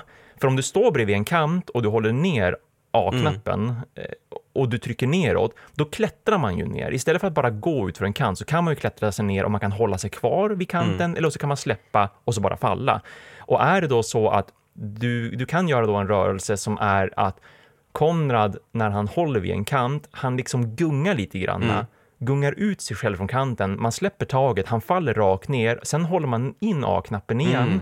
Då tar han tag i en kant, om det finns en kant, och det spelar ingen roll hur långt ner den kanten är. Han tar tag i den, fastnar där och då kan du sen förmodligen antingen dra dig upp på avsatsen, kanske göra någonting därifrån med teleporten till exempel, eller att den här avsatsen är tillräckligt nära marken för att du ska kunna släppa därifrån och landa utan att dö. Okej, det här... Det finns några sådana jobb Ja, det, det, finns kanske någon sån tidigare, men det var ju ganska långt tidigare som jag stötte på en sån i så fall. Och det, det här, ja. det här liksom, eh, hisschaktet är ju jättestort. Så man, det är ju inte så att man tänker automatiskt, ja ja, men jag, jag hoppar väl ner här helt enkelt på det där sättet. Um, Nej. Okej, okay. så det var inte omöjligt. Det var inte, det var inte, det var inte game breaking, uh, den här grejen, men det var jävligt dumt helt enkelt. Ja, det var det verkligen. Jo, verkligen. Att det, ja, tyvärr, som sagt, det finns många, just när det gäller det här med att falla ja, fritt fall-grejerna och hur man ska använda teleporten ibland. Det är som sagt det är inte alla gånger som jag tycker det är rimligt liksom, utan mm. där hade man väl ändå kunnat göra någon slags, antingen göra en bättre lösning eller framförallt bara presentera liksom hela den här konceptet med just att falla och ta tag i kanter och att man kan även falla och man kan rotera i luften mm. om, mm. man, om man släpper ner sig från en kant. Eh, och sen finns det ju många gånger där det går även att använda offensivt då att finns det fiender nedanför dig och det är en kant som är tillräckligt högt upp för att du ska, det är inte så högt upp att du dör utan när du släpper dig så så eh, överlever det, då kan man ju även dra pistolen i det fallet. Så att när man landar landar man med pistolen dragen och kan skjuta fiender. Mm. och det är också en sån här eh, väldigt användbar på vissa ställen där du kanske har en fiende på höger och vänster sida. Och du kommer inte att hinna dra pistolen när du väl har landat och skjuta och sådär, men då är tanken att du ska släppa ner dig och i fallet trycka fram pistolen, då kan du skjuta och så kan du förmodligen använda den här skölden också så att du, du blir tillfälligt skyddad framifrån och bakifrån så du hinner skjuta en, vända dig om och skjuta den andra utan att själv bli träffad. Det, det är mycket som är väldigt så här, gameplay-tekniskt ganska coolt, men det är inte så jätteroligt eh, första gången när man spelar det, för det tar sån himla tid att bli van vid kontrollen och förstå en sån sak och det, de, de säger det ju mm. aldrig heller, de lär en inte, utan man måste själv upptäcka att jaha, man kan göra mm. så här är det det som är tanken är ju dock frågan fortfarande. Ja, precis. Implementeringen kunde ju varit bättre helt klart, men, men absolut, ja, ja. det låter ju väldigt coolt när du säger allt det här. Um, och, och jag, jag gillade verkligen att uh, det är inte alltid som fienderna träffar. Eh, jag noterade Nej. att mm. det kanske är typ, de träffar tre av fyra gånger för att ibland så skjuter de med missar. Och det, det är mm. ju lite, jag antar mm. att kanske är lite från another world, för det är lite samma sak där, att man ser laserstrålarna eh, flyga liksom ja. i olika i djupled, mm. liksom, snarare än att träffa um, huvudrollskaraktären. Um, så att uh, det är faktiskt ett jävligt coolt tilltag att i ett 2D-spel där man tänker att det, liksom, det är ju en plan yta, um, strålarna kan bara gå åt ett håll egentligen, men att även här visa att ja, de är inte liksom ofelbara uh, fienderna. Det, kan, det här kanske gäller Konrad också, jag vet inte det. Jag kommer inte ihåg nu. Men man... Ja, nej, men jag har, jag har aldrig tänkt om man träffar eller missar. Mm. Precis. Um, ja, men, eh, så det tycker jag är ett jättekul inslag, att man gör ja, fienderna ja. kassa. Inte kassa, de... L lite så här, sä säkert, säkert det filmiska där också tänker jag, just att, för att jag har, jag har nog aldrig, jag har inte varit med om att Konrad inte träffar det man ska mm, träffa, så att mm. säga. Så, så länge mm. som man har det här äh, öppna fönstret, för det kan ju vara väldigt svårt med just aliensarna, att de måste ju stå upp och de måste vara verkligen fullt utmorfade, så att säga, att de verkligen är en humanoid varelse. Skjuter du någon gång under själva transformationen från att de är en liten blob till att de håller på att ställa sig upp, då missar man ju, då skjuter man rakt igenom mm. dem. Eh, men, men i övrigt så verkar det som att man alltid träffar. Men jag tänker mig att de har liksom skriptat lite grann på vissa ställen att du ska möta en fiende, men första skottet som den fienden avlossar missar dig alltid för att du ska, du ska få den här stresskänslan också. Att det ska, det ska ju vara ett actionspel. De vill ju göra det här mycket mer actionbetonat och det, det var ju även ända sedan Gudfadern. Även när de fick licensen så ville de fortfarande liksom pumpa upp det till att bli ett actionspel mm. som var filmiskt. Mm. Så att det är väl lite det som hänger kvar, tänker jag mig också, med att göra att fienderna ibland missar dig, därför att då får du ändå lite så adrenalinkick också mm. över att nu är jag mitt i en strid. Ja, nej men, eh, och, och de, de liksom implementerar en del roliga pussel också. Eh, det här kanske var redan på förra banan, men det finns ju någon gång i spelet där det dyker upp en, en sån här jagande eh, grön mm. elektrifieringsteleportörgrej mm. eh, som bara, man hoppar över ett par minor och då helt plötsligt bara så uppenbarar sig den bakom en och börjar jaga en. Mm. Det tyckte jag var jätteroligt. Um, Ja. Eh, och då måste man döda någon fiende framför för att öppna en dörr och ta sig vidare. Och det mm. blir ju mm. extremt stressigt och man kommer ju definitivt dö första gången. Liksom. Eh, ja. Men, men eh, så att de, de, de, det, det dyker ju upp sådana här um, tillfällen då man försöker mixtra lite med upplevelsen och speldesignen. Um, Ja. Och det här återkommer väl typ inte senare i spelet. Jag tror, inte, jag tror att det var bara var en gång. Uh, den här. Ja, just den här jakten, det, gör, det är bara där och då. Och så den här stressiga musiken som kickar in dessutom som en liten extra krydda. Verkligen. Alltså man får ju panik. Så att som sagt, första gången så det är ju verkligen att man, man ska dö liksom. Och speciellt när man springer in i en fiende, man måste ha ihjäl den fienden och det är en sån här liten drönare då som man måste stå väldigt korrekt för att kunna träffa och annars är det dig, den som träffar dig, återigen det här lite gamla, lite, ja, man måste stå korrekt och så vidare och att eh, det inte alltid en hitbox är vad man vill att den ska vara någonstans och sådär. Mm. Så att, nej, det är väldigt kul verkligen att de bara slängt in den där. Ja, och sen då spelet avslutas ju med att uh, man, uh, man träffar ju faktiskt en människa här på den här uh, främmande planeten mm. som ja, har väl varit fängslad här x antal dagar. Jo, man får ju faktiskt uh, läsa människans dagbok, för människan dör ju typ direkt. Uh, mm. Mm. Jag, tror, jag tror faktiskt att det är det, det, samma skärm som man måste skjuta på dörren. ja, visst. Ja, exakt. för människan ja. står bakom en dörr ovanför och när man har dödat någon fiende eller någonting så dyker upp en fiende och skjuter människan. Um, och uh, så tar man sig upp och uh, med hans uh, sista ord då, så överlämnar han någon sorts kärnvapenbomb till Konrad. och typ mm. bomba planeten, gör Samus Aran-grejen liksom. För det finns även en moderhjärna här mm. som du ska ta hand om. Ja, så det är inte bara rippar om film utan ja, det är ganska mycket spel också. Ja. Ja, Och eh, jag tycker det var väldigt roligt sen när man väl har tagit sig ner längst ner, eh, man, man, man, skjuter lite på, jag tror att det är någon typ moderjärnsgrej, eh, någon sorts minibossstrid där det kommer massa fiender hela mm, tiden mm. och fienderna bara tål ja. ett skott. Det tyckte jag var väldigt märkligt också, att de helt plötsligt bara mm. eh, blir Visst. en helt... De är nykläckta. Ja, de är nykläckta kanske, precis. Eh, och så får man då, och, och, och, måste man vänta och så ska man hoppa upp på en avsats och skjuta på ser inte riktigt mm. ut som en hjärna, mm. det ser ut som någon oformlig sak. Liksom. Um, mm. Samtidigt som det dyker upp nya nykläckta uh, morfar. Då. Uh, men till slut så tar mm. man sig ner allra längst ner i planeten och uh, så helt plötsligt bara dyker det upp den här personen som dog, som gav honom kärnvapenbomben. Mm. Han får liksom någon sorts föraning.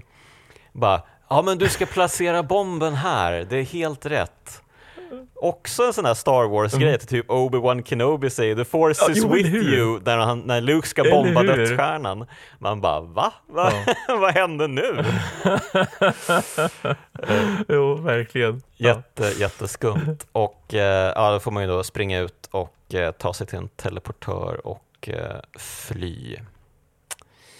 Ja, och ja. that's it. Vilket, uh, vilket märkligt och uh, väldigt fascinerande spel det här var. Verkligen, ja. Jo, jag har många lager där. Den bjuder på mer och mer och mer och man, kan, man blir som förvånad Eh, genom de här olika nivåerna, just vad de hittar på för någonting, sådana här engångsföreteelser som, som den här jagande grejen, liksom det, det segmentet där. Och så just uh, att plötsligt blir det någon slags Obi-Wan trust your feelings, ja, verkligen på riktigt nästan ordagrant liksom, att ja, det är så, så lustigt alltid. Ja, men det, det, det men kändes lite som att uh, det var en, liksom nästan en greatest hits uh, från 80-90-talets science fiction nästan. Um, ja. Mm, mm. Så ja, eh, man, man ska absolut uh, sno saker, det, det, blir kul, men man ska kanske inte gå till överdrift heller. Uh, det kändes lite weird faktiskt stundtals i det här spelet. Uh, men mm. på, på, liksom, på det stora hela så var jag ändå väldigt imponerad av hur väl det håller. För jag minns det ju som lite wonky och sådär. Mm. man minns ju framförallt mm. animationerna och estetiken och världsbygget och allt det där. Liksom. Mm. Uh, men så kanske man helst vill glömma uh, striden och så. Även om då, de kan vara kul också om man kommer in verkligen i spelmekaniken och sådär. Um, ja. Och jag, jag, läste också att Flashback körs i 24 bilder i sekunden, precis som film. Just det, ja. Var det, jo, liksom, var det vanligt eller var, gjorde de det liksom för att det skulle vara ett mer filmiskt spel?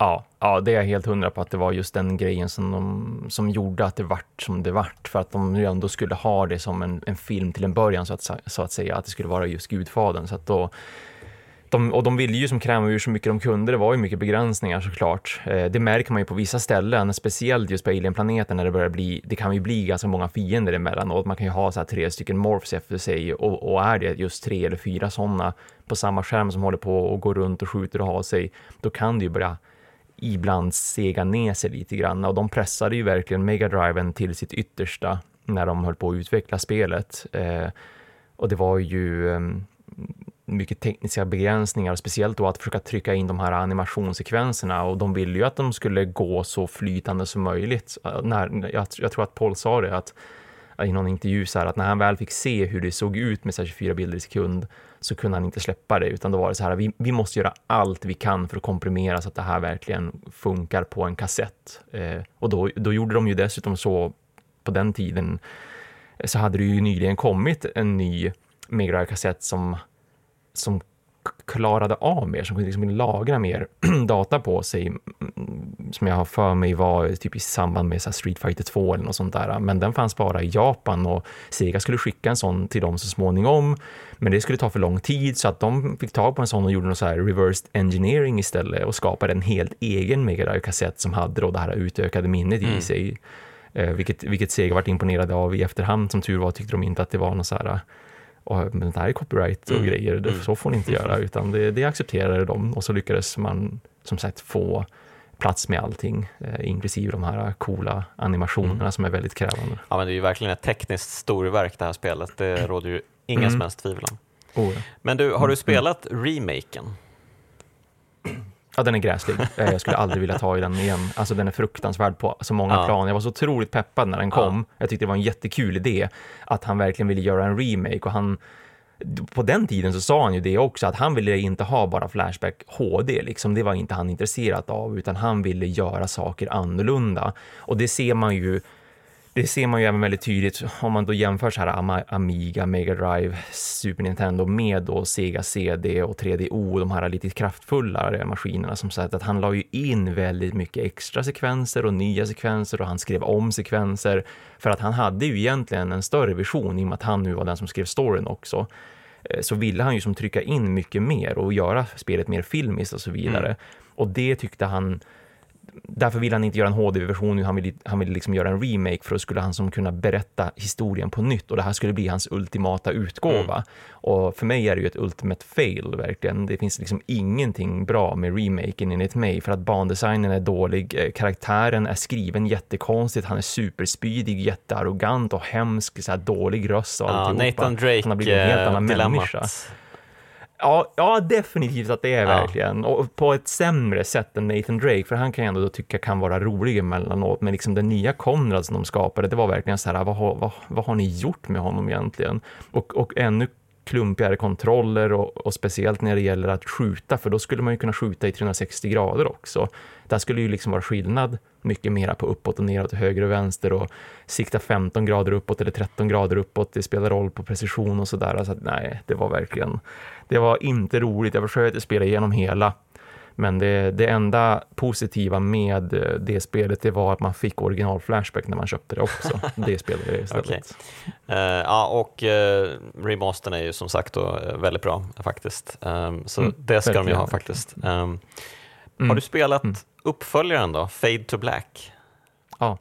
Ja, det, det, det är också starkt minne av. Alltså jag minns när de annonserade den och jag läste om det genom speltidningarna som jag läste på den tiden och jag var helt, eh, alltså jag, var, jag gick ut taket verkligen. Bara wow, ska Flashback verkligen få en uppföljare? För det slutar ju med en cliffhanger ändå på ett vis. Visst, han räddar ju mänskligheten som det känns. Alltså, han gör ju sitt jobb, men sen skjuter han ju ut sig själv i rymden också och bara försvinner och lägger sig i koma och bara, ja, jag hoppas att någon hittar mig, lite så här äh, Alien 1 mm. Äh, med, med Ah, mer influenser. Och därför, mer influenser, precis. Att jag, jag önskade ju hela tiden sedan jag var barn då såklart efter att jag hade klarat spelet första gången. Jag bara wow, oj, en gång det blir en tvåa, gud, jag ska, åh, Konrad, jag lovar jag ska hjälpa dig i framtiden mm. liksom.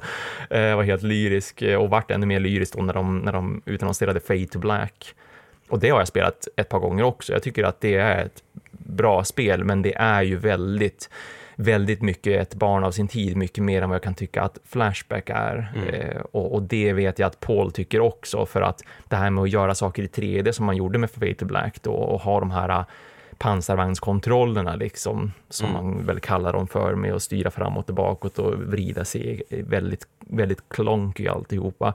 Han tyckte ju också det att att själva sättet de gjorde det på, han var ganska besviken att han fick inte till det som han ville få till det, plus att de dessutom hade ett annat projekt de arbetade med på den tiden som var ganska komplicerat för dem också, så att han kunde liksom inte lägga den tiden han ville lägga heller mm.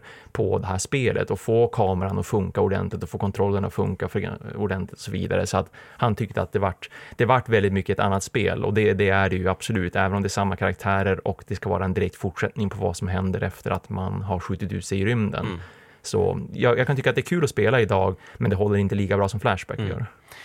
Nej, jag har aldrig spelat det, men det, det, jag blir ju inte sugen direkt för det ser ju inte roligt ut. Den här 3D-grafiken, den här extremt gamla 3D-grafiken. Uh, ja, hjälp. Ja, gamla, gamla, verkligen så här Playstation 1. Och det var ju det. Det kom till, det kom till MS-DOS och så kom det till Playstation 1, men det kom ju mm kom ju ingen annanstans.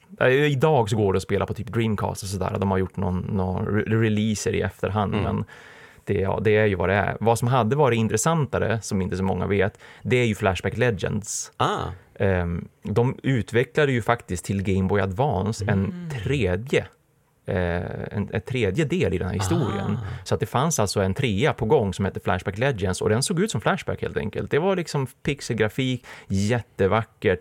Eh, bara att med GBA så kunde man göra lite mer, alltså färgpaletten klarade av lite mer helt enkelt. Men det var en pixelhistoria rakt upp och ner. Det var bara att det fanns lite mer detaljer och sådär.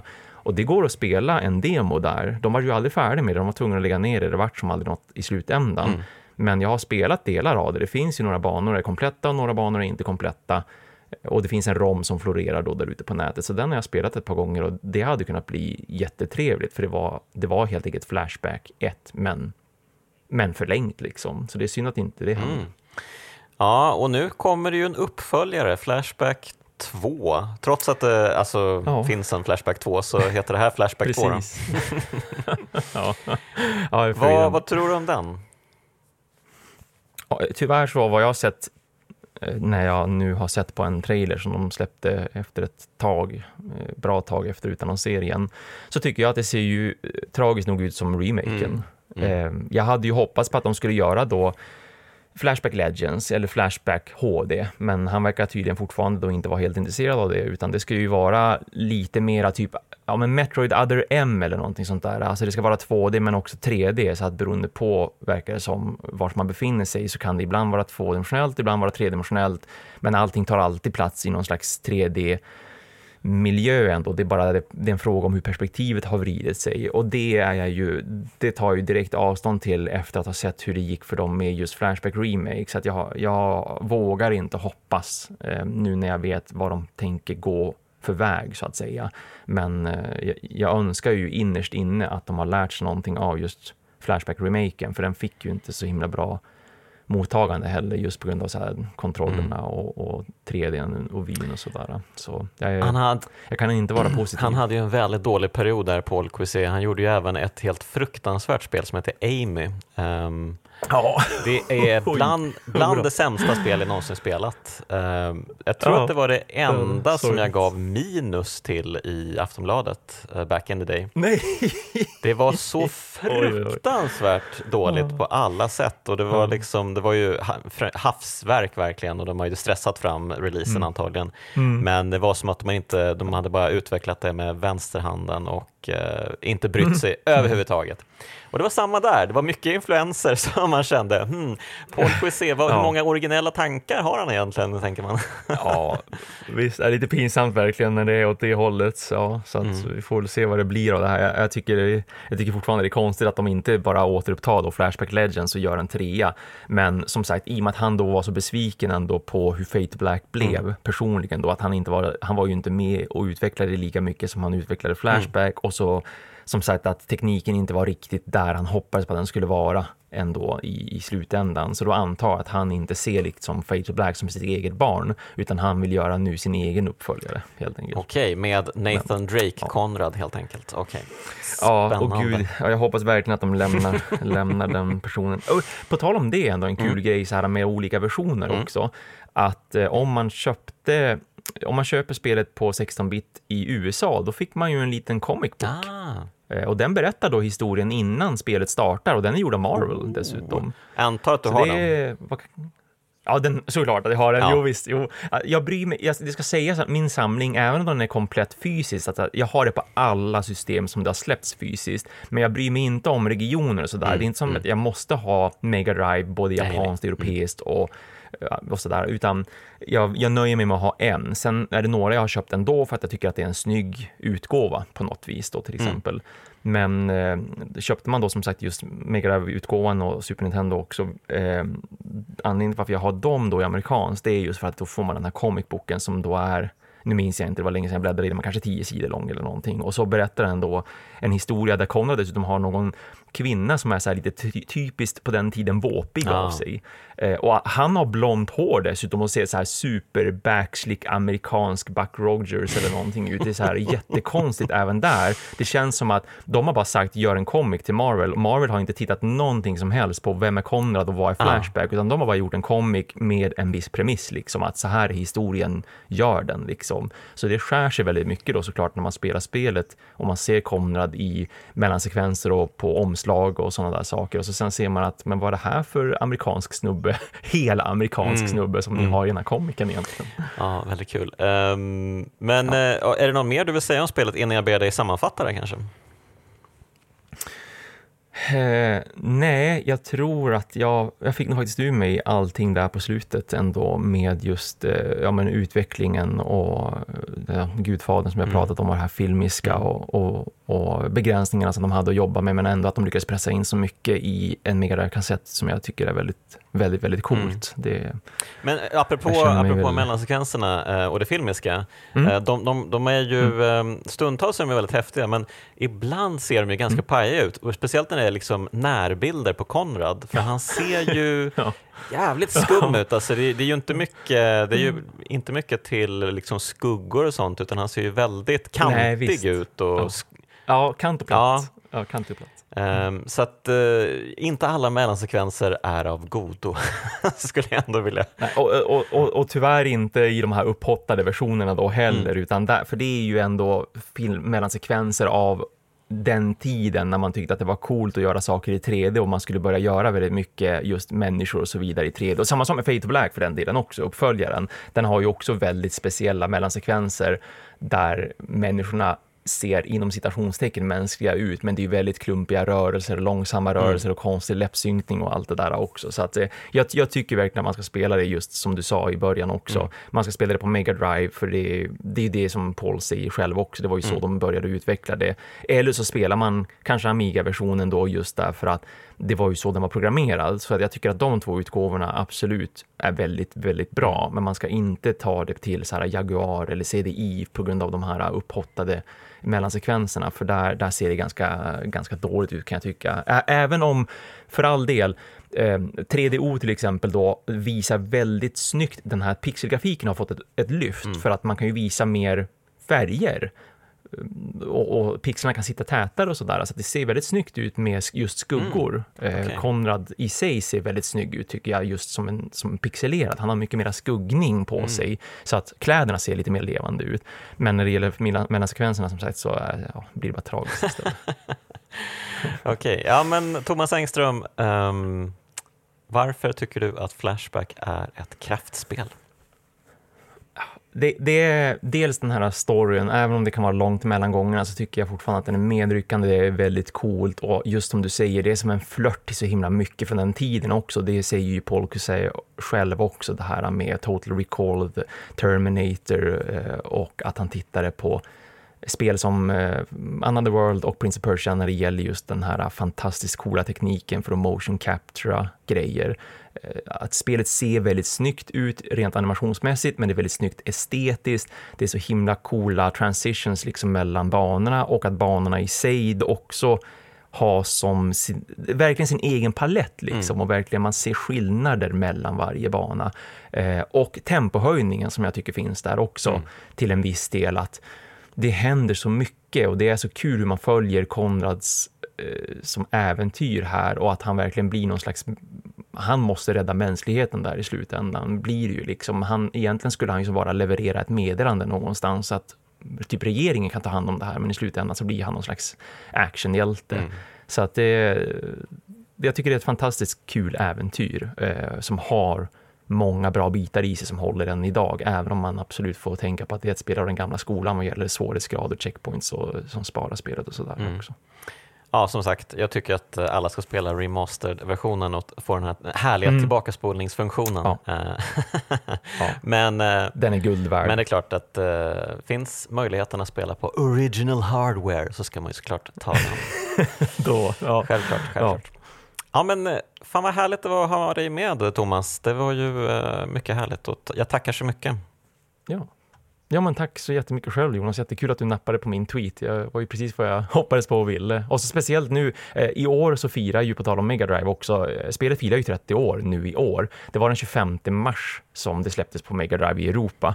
Eh, och det var ju 92 som det släpptes då på, på Amiga, så där kan man ju som fira 30 år förra året. Men, men för mig såklart, och i och med att jag just fick Mega Drive-utgåvan också, så 30 år i år, det är helt fantastiskt vad tiden går. Så är det. Och tiden går även i kraftspelen. Det har blivit dags att tacka för oss. Men först vill jag tacka alla som är Patreons och alla som funderar på att bli Patreons, alla som lyssnar och de finfina pojkarna i Bitpopbandet 047 som gör musiken till kraftspelen. Hörni, vi hörs igen nästa vecka.